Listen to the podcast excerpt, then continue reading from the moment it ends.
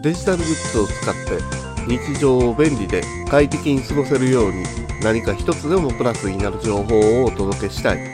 そんな思いでシステムエンジニアが IT 講師として日本全国を駆け巡っているデジタル教室です。いよいよ今日で3月も終わります。明日は4月1日でエイプリルフールになります。毎年の恒例行事となりつつありますけれども、いろいろな企業がネタを発信することになるでしょう。見るからにネタとわかるようになってるんですけど、流し見するだけやと、ほんまのことのように思えてまうんで、気をつけてくださいね。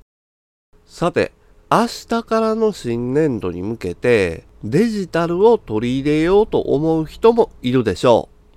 スマホを使用してデジタルを日常生活に取り入れてる人も多いですけれども、さらに一歩進んだ使い方のできるタブレットを購入したいと検討している方も多いのではないでしょうか。そしてタブレットを導入するなら、やはり人気の高い iPad を使いたいと考えているでしょう。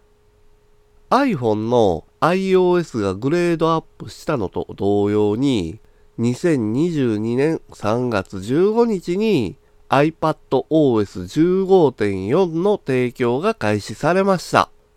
そこで今回は iPadOS15.4 についてお話ししましょう。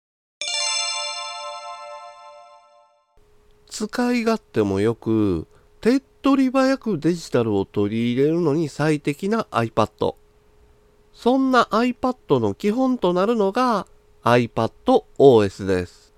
iPadOS15.4 へグレードアップすることで、機能が追加されたり、今までにあった不具合が解消されます。サファリの Web ページ翻訳機能がイタリア語と中国語の反対字に対応します。翻訳機能を活用している人にとっては、翻訳できる言語が増えるのはありがたいですよね。ポッドキャストアプリには、エピソードフィルターが追加されました。このエピソードフィルターにより、再生済み、未再生、保存済み、ダウンロード済みのエピソードを絞り込むことができるようになります。自動化アプリのショートカットがリマインダーのタグに対応しました。それに伴って、ショートカットを作成したり編集するときにタグの追加や削除、そして検索ができるようになります。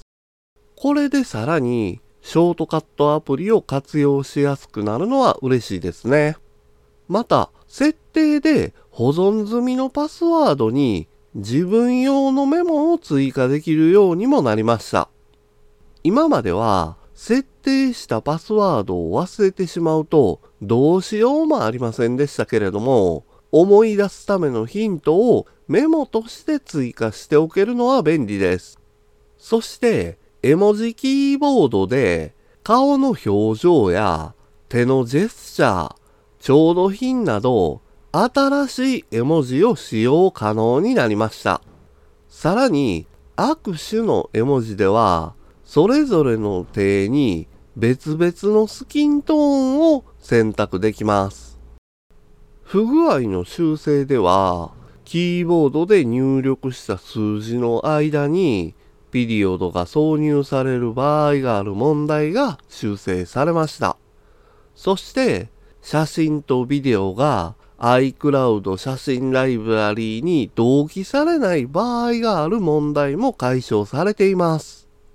ブックアプリで読み上げのアクセシビリティ機能が予期せず終了する問題やコントロールセンターでライブリスニングをオフに切り替えてもオフにならない問題も修正されました。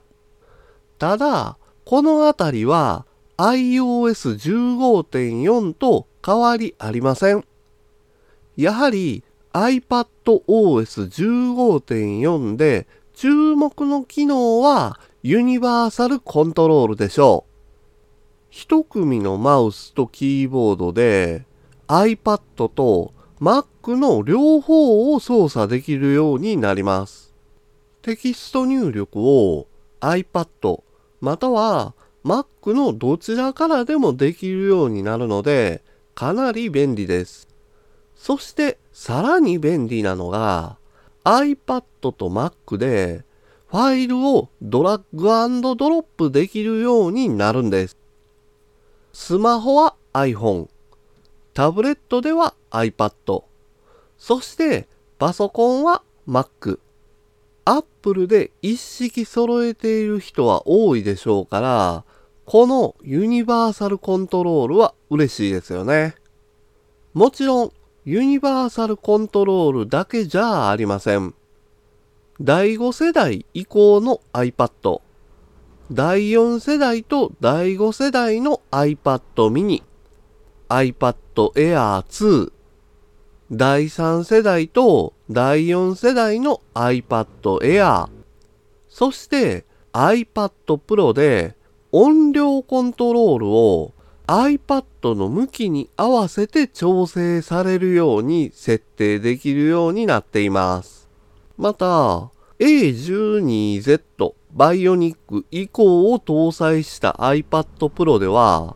オフラインの間も Siri が日付と時刻の情報の応答が可能になります。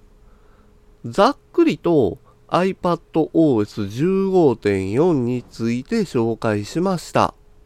iPhone のベースとなる iOS とは違って iPad ならではの機能が追加されたり修正されているのが分かってもらえると思います。アップデートは自動更新機能で無償提供されるんですけれども、設定アプリの中にあるソフトウェアアップデートから手動でアップデートすることもできます。iPadOS 15.4へグレードアップすることで便利な機能を使えるようになり不具合も解消されますからとにかく早くアップデートしたいと考えてしまうでしょう。ですが、アップデートすることで、普段使用しているアプリに問題が出てくる可能性もあります。ですから、使用しているアプリの対応状況を確認してからアップデートするようにしましょう。日常的に使用してるアプリが使えなくなってしまっては、いくら基本機能が便利になったとしても意味がありませんからね。